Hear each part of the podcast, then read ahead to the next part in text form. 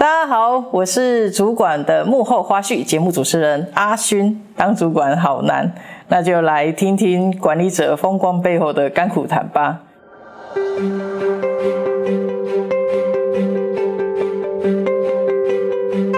提醒一下大家哦，要订阅太毅的电子报。哇，很高兴哦，今天邀请到我们这个新创产业的 HR 主管米基友来跟听众们分享。你要用妈妈的角度去照顾所有的员工，去关心他们，嗯、去爱他们。嗯、那剩的赚钱的事是爸爸的事，是是单位主管和他。就是我老板本人的事情，他他觉得 HR 应该就是扮演好妈妈照顾家里的角色。我觉得哎、欸，这个想法很吸引人哎、欸。嗯，对，我觉得，所以那个时候就决定加入这家公司。哇塞，这样这这个 package 出去会不会大家抢着来这来应征吗？呃，请联络一下电话吧。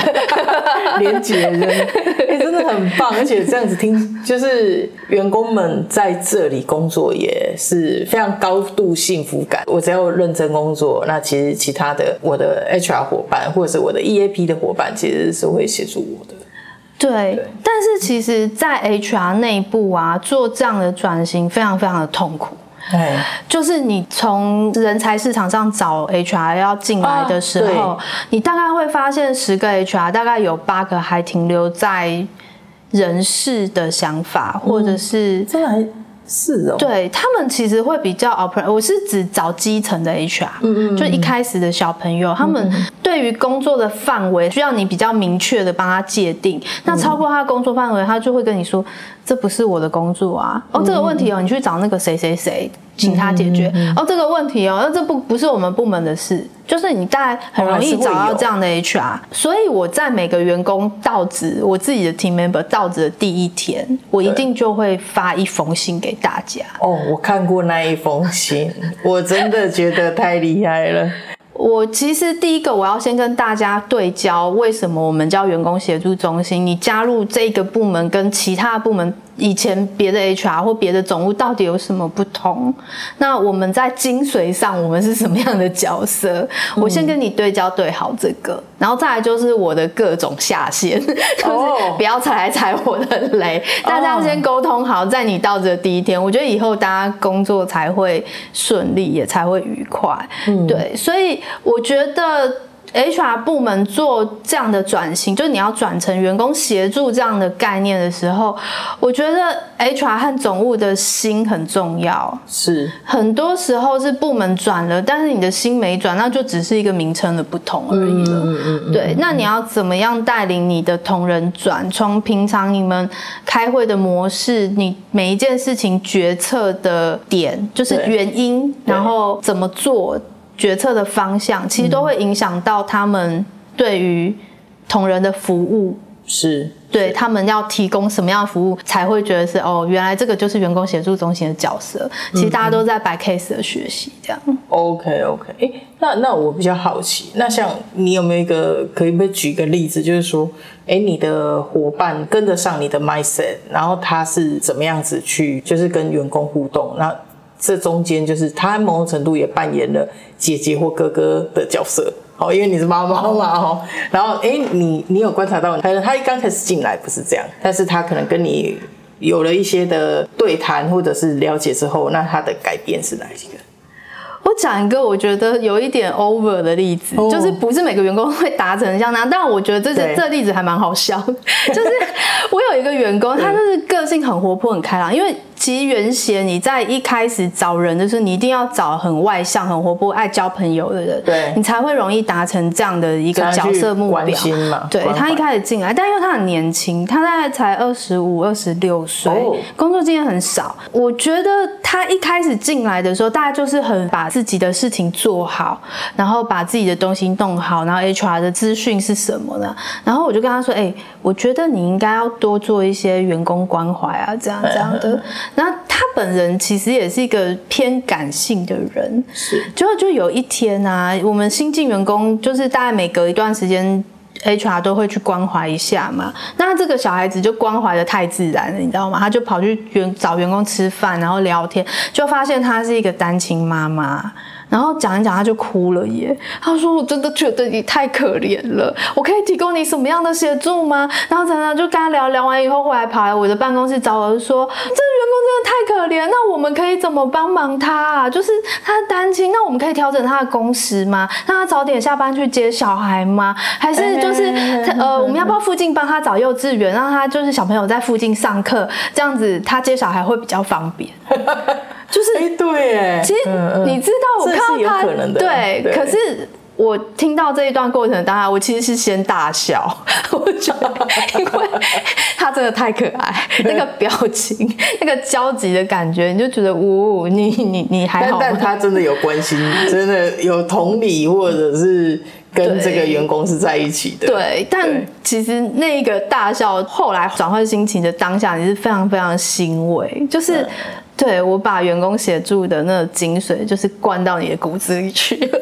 对，我觉得那是一件非常棒的事情。OK OK，那但但是听起来他说的有一些可能是公司没有办法去处理的。嗯，那这样子你怎么跟这个伙伴回复呢？其实我没有觉得不能处理，哎，oh, 我其实当下的决定是请他去问他说，他真正需要的帮助是什么？Okay. 我跟他说，哎、嗯欸，你讲的这些建议，我觉得都超棒的。是的。但是你有没有问过人家需不需要？嗯。因为像以小朋友上学这件事情来说，嗯、他现在可能已经大班了，然后在别的学校已经生活两年，嗯、那你要把他换个学校，小朋友适应性是一个问题，不一定是每个家长都可以接受。手啊，对对对，所以呃，我觉得重点是员工需要些什么，嗯，我就说你去问，如果他真的需要，我们帮他找没有问题啊。嗯，对啊，就像我们有一些外县市的新进同仁，OK，刚开始要报道的时候，需要我们帮他找房子，没有问题。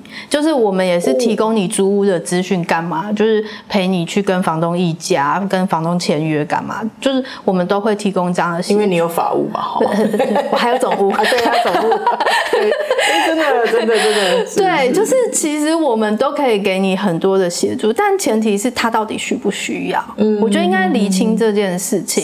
那当然，有时候员工的需要会花公司非常多的钱。嗯、这个时候，我觉得也只能跟员工沟通。我们大概能做的是到这边为止。可是公司真的已经尽力了。嗯嗯。那大部分的员工，我觉得其实都是天使哎、欸，对我来说，嗯、然后都是很能够理解这样的状况。嗯嗯嗯。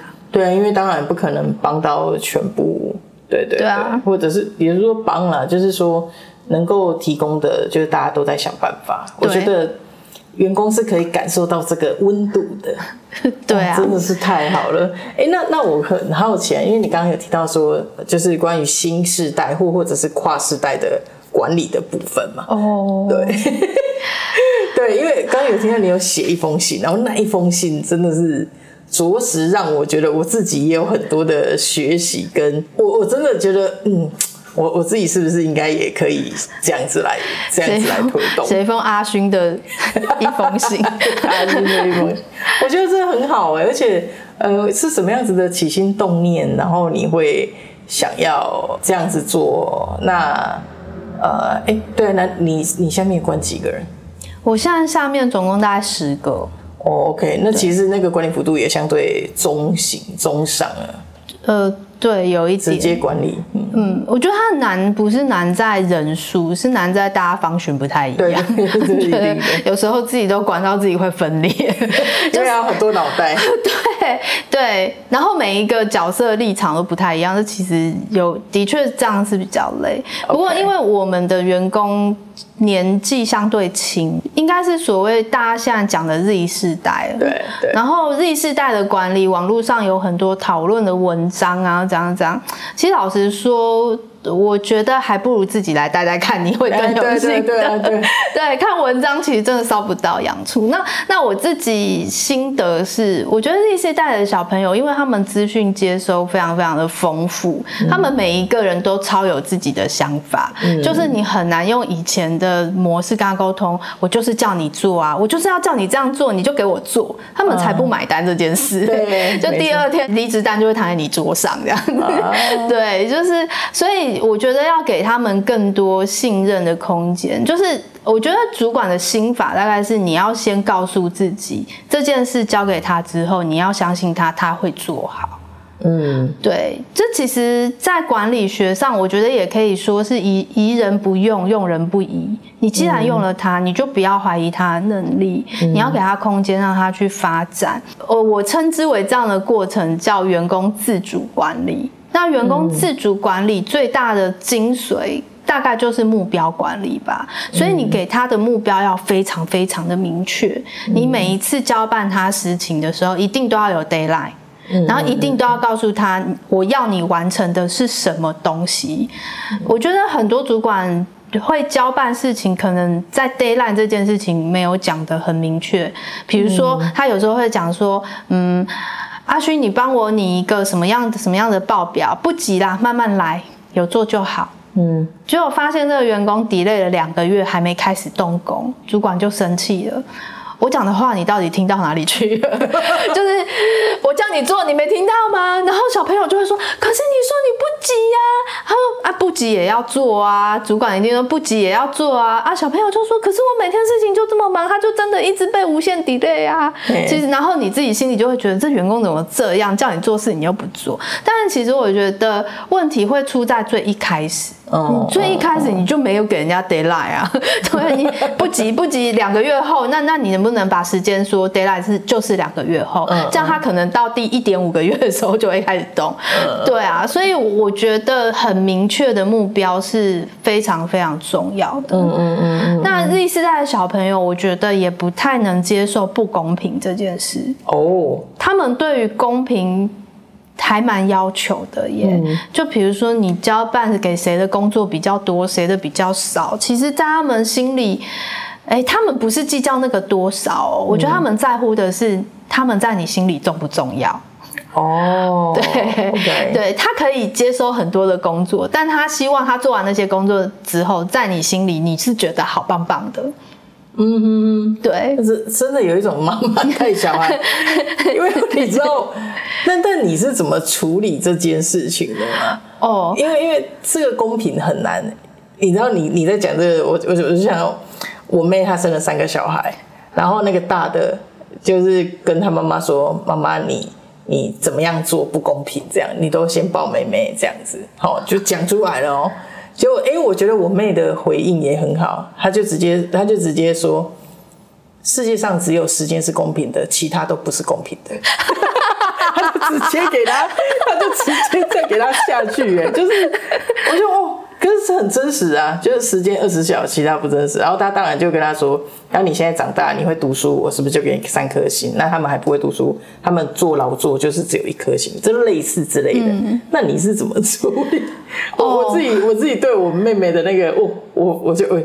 有一种就被 hit 那个感觉。了解了解。如果我这样跟我部门的小朋友说，只有时间是公平的，我可能明天会有十张离职单在我桌上，这样。对 对对，他们他们要的可能会是工作分配上的公平。所以其实除了他们自己基本的工作，比如说你是招募，你是训练，你是薪酬，就是你们有基本 operation 的工作之外，每个人身上一定都会有专案。尤其是新创产业，你有无穷尽的专案，嗯，就是。写个工作规则也是个专案啊，然后优化个什么办法也是个专案，就是你有无穷尽的专案。那我最大的原则就是，他们每个人都要知道别人在干嘛。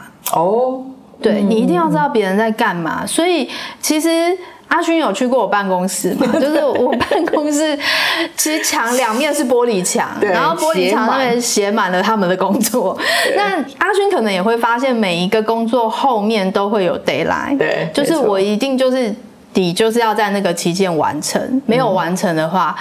其实丢脸的是你，不是我，因为大家都知道你要在那个时间完成，然后你没有完成。嗯，那久而久之，其实打绩效考核的时候超轻松的啊，嗯，因为大家都知道谁常常 delay，谁不常 delay，谁的品质很好，谁的品质很差。因为每每次的 HR 会议里面，我们讨论的就是这些东西。嗯嗯，其实无形之间，你不用用太多的管理手法，你会发现他们会开始自己互相管理。嗯嗯，然后我也很鼓励。他们互相讨论，OK，对，就是可以有一点跨单位的沟通这样子，嗯，跨方选的沟通，嗯、就是比如说招募在核心的时候，你可能不知道这个薪资市场水准是不是合理，那你就应该去跟薪酬的人讨论。嗯，以前早期我在带 team 的时候啊，就是他们会来找我讨论，我大概就会直接给答案。对，我就会跟他说，哦，这个就是这样这样这样这样。我现在是说。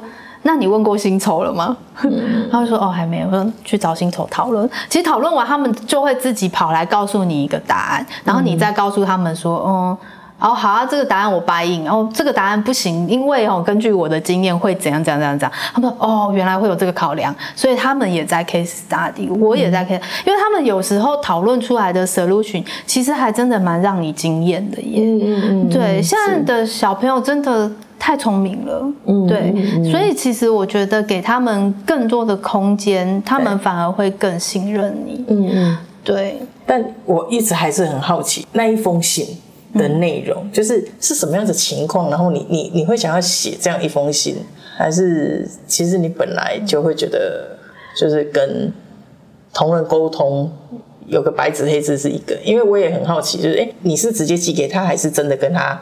对谈，然后之后才这个信给他。哦，我没有对谈诶，其实就是部门有新进同仁第一天报道，嗯，在第一天的下班前，对我一定会寄出这一封信给所有的部门同仁。所以你是老屁股的话，你大概会收到十几二十次吧，就是都会是一模一样的信，然后重复一直寄。那我不管你有没有看，因为新进同仁他一定会看嘛，因为他没看过，他就好奇。嗯，那如果你是旧的同仁，我其实再记一次，也只是提醒你我的底线在哪里而已。哦、oh,，OK。对，那会有这一封信的缘起哦，就是其实一开始是觉得现在业界啊，我觉得叫员工协助中心的单位还算蛮少的，至少我听到的不多。嗯，那。其实来的人大部分都不知道这个单位在干嘛，当然面试的时候会介绍，可是那个烧不到痒处，因为你没有身历其境。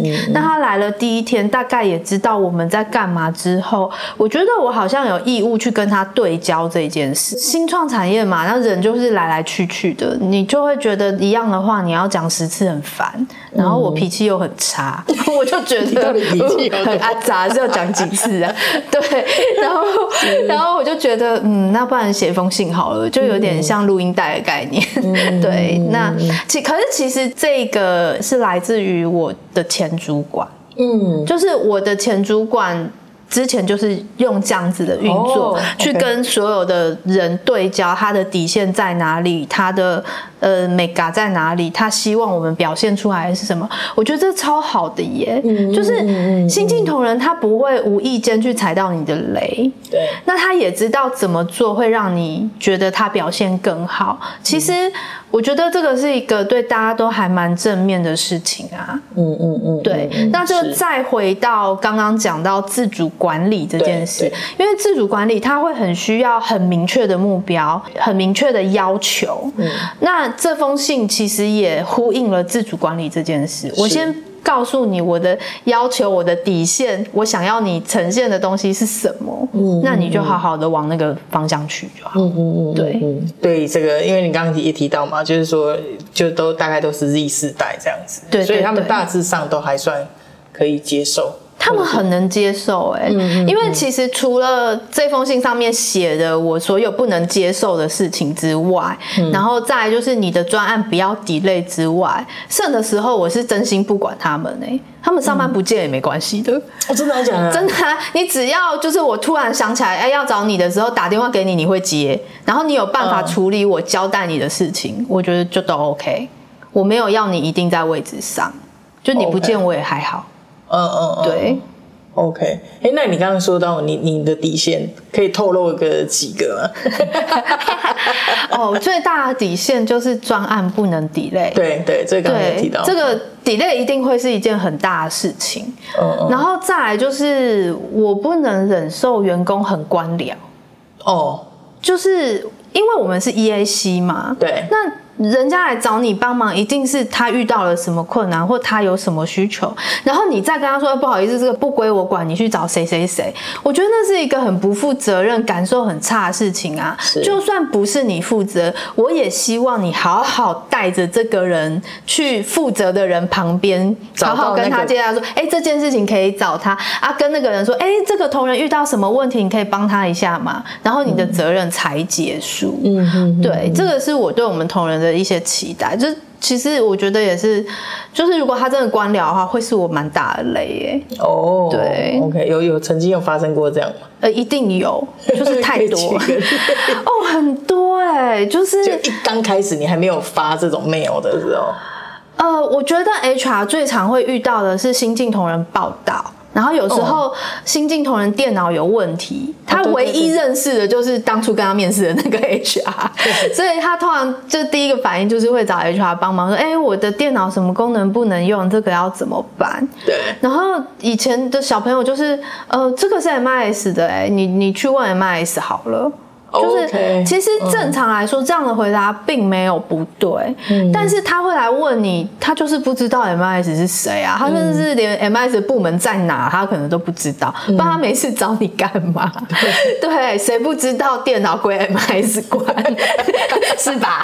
真的哦，他其实只是不知道 MIS 坐在哪里，或找哪一个人。对啊，所以我就说，哎，你们可不可以就是多一点爱心啊，多鸡婆一点？所以我其实，在那封信提到，我觉得你如如果更鸡婆一点，会是我更喜欢的员工哦。Oh, 对.就是，所以我们家的孩子大概都就是就是这么鸡婆，就是会去关怀，那很好啊。对啊，OK。哎、欸，那我那我另外想问，就是你刚刚提到说，就是专案不能够 delay 嘛？嗯，那那你们平常是怎么样子去呃 control 这个？因为听起来你有很某种程度的 freestyle，那。他们如果有问题啦，或者是怎么样，他们是怎么来来跟你互动？哦，其实，在那封信里也有提到，就是我的行事历一定是 open 给所有的人都看得到的，是他们每一个人都知道我每一个时间在干嘛，嗯、我在开会还是我在干嘛，就是还是那个时间我是空的。那如果我有需要闭关写我自己的报告，我也会把我自己那段时间 booking 起来，告诉你那段时间不要来吵我。嗯嗯，对，那我剩的时间都是他们可以 booking 的。那你专案遇到问题或什么时候遇到问题，你。直接就 booking 我的行事历，我那段时间就一定会留给你。嗯，对。那除非会议有 delay，我也会跟你说，哎，那你这个能不能移到哪里去？就我一定会有一个时间是跟你坐下来好好谈话的时间。嗯哼，那那个时候我们就把问题一起解决。那一开始很多人来问问题的时候啊，他就真的是来问问题，哎，就比如说，呃，请问一下 PPT 这一块，你觉得要怎么样呈现才好？然后，其实这种对谈、这种会议会非常的花时间，嗯、所以我后来其实又很鸡婆的跟他们讲说。哎，你们以后找我开会，可不可以不要这样问问题？你们可不可以跟我说，这个 PPT 我觉得这样做也很好，那样做也很好，你可不可以告诉我，那你觉得怎么样比较好？就你可不可以给我选择题，不要给我问答题？对对对，不然就是，不然我们真的会议会很久。所以他们一开始 booking 我会议都直接 booking 一个小时，嗯嗯，然后我发现我一天谈没几个人，那个行事历就满了，对啊，我觉得不行。然后我有一天就跟他们说，不行。就是以后你们 booking 一个人只有三十分钟的时间，不然我真的太忙了。三十分钟之内你要想办法解决你的问题，不然那就是你的问题。哎，就让他们自己去，真的是自己管。对对，所以我现在跟他们每个人的会议是，除非是真的很复杂议题需要大家 workshop，我会 booking 比较长的时间嘛。嗯、对，不然就大概就是基本三十分钟起跳。嗯，对。那你刚刚有讲到，就怎么 monitor 他们专案过程中可能进度啊？对啊，对啊。对，那因为一定有 d a y l i g h t 嘛，那 d a y l i g h t 往前推，你大概就会知道正常的进度大概会是什么。因为姐姐是 HR 基层上来的啊，你现在长几根毛，我怎么会不知道？有过江湖的就对了。对，所以所以其实呃，我们在每个礼拜 HR 周会的时候，他们报告他们每个礼拜在干嘛，这个。专案的进度大概到哪边，我大概就能够感受到他们会 delay 还是会超前。嗯，然后快要 delay 的时候，我就跟你，我会直接跟他说：“哎，你 booking 我什么时间？我们直接坐下来看一下。”我也会这样跟他说。Oh, OK，所以你也会去看关心他们的那个状况，对，然后去就甚至去调整他们的那个时间，因为他有可能排排队或排不对。那你有遇过那种就是真的就是在工作排程上，比如说他事情很多，然后他一直排不出那个楼顶的状况？目前老实讲没有遇过，哎，也或者是。遇过，然后他应该已经就是被我破口大骂到自己离职，所以我没有很深刻的感觉。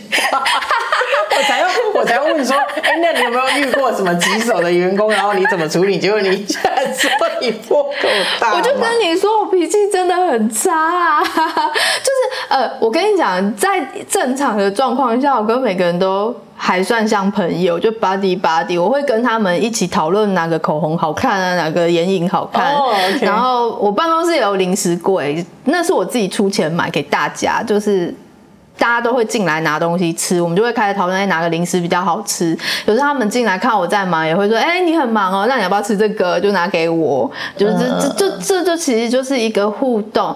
然后，但是像那种。进度会 delay 的员工，第一个他一定不敢来进来拿零食，因为他就会觉得他专案都要 delay，进去一定会被骂，他一定会躲着我。我哪敢在猫上面挂铃铛？对对对，就是这个概念。对，然后再来就是进度 delay 的员工，通常你会发现他变得比较安静。OK，就是我觉得那个时候大概就是我知道会要去关心他的时候。嗯、其实通常我会。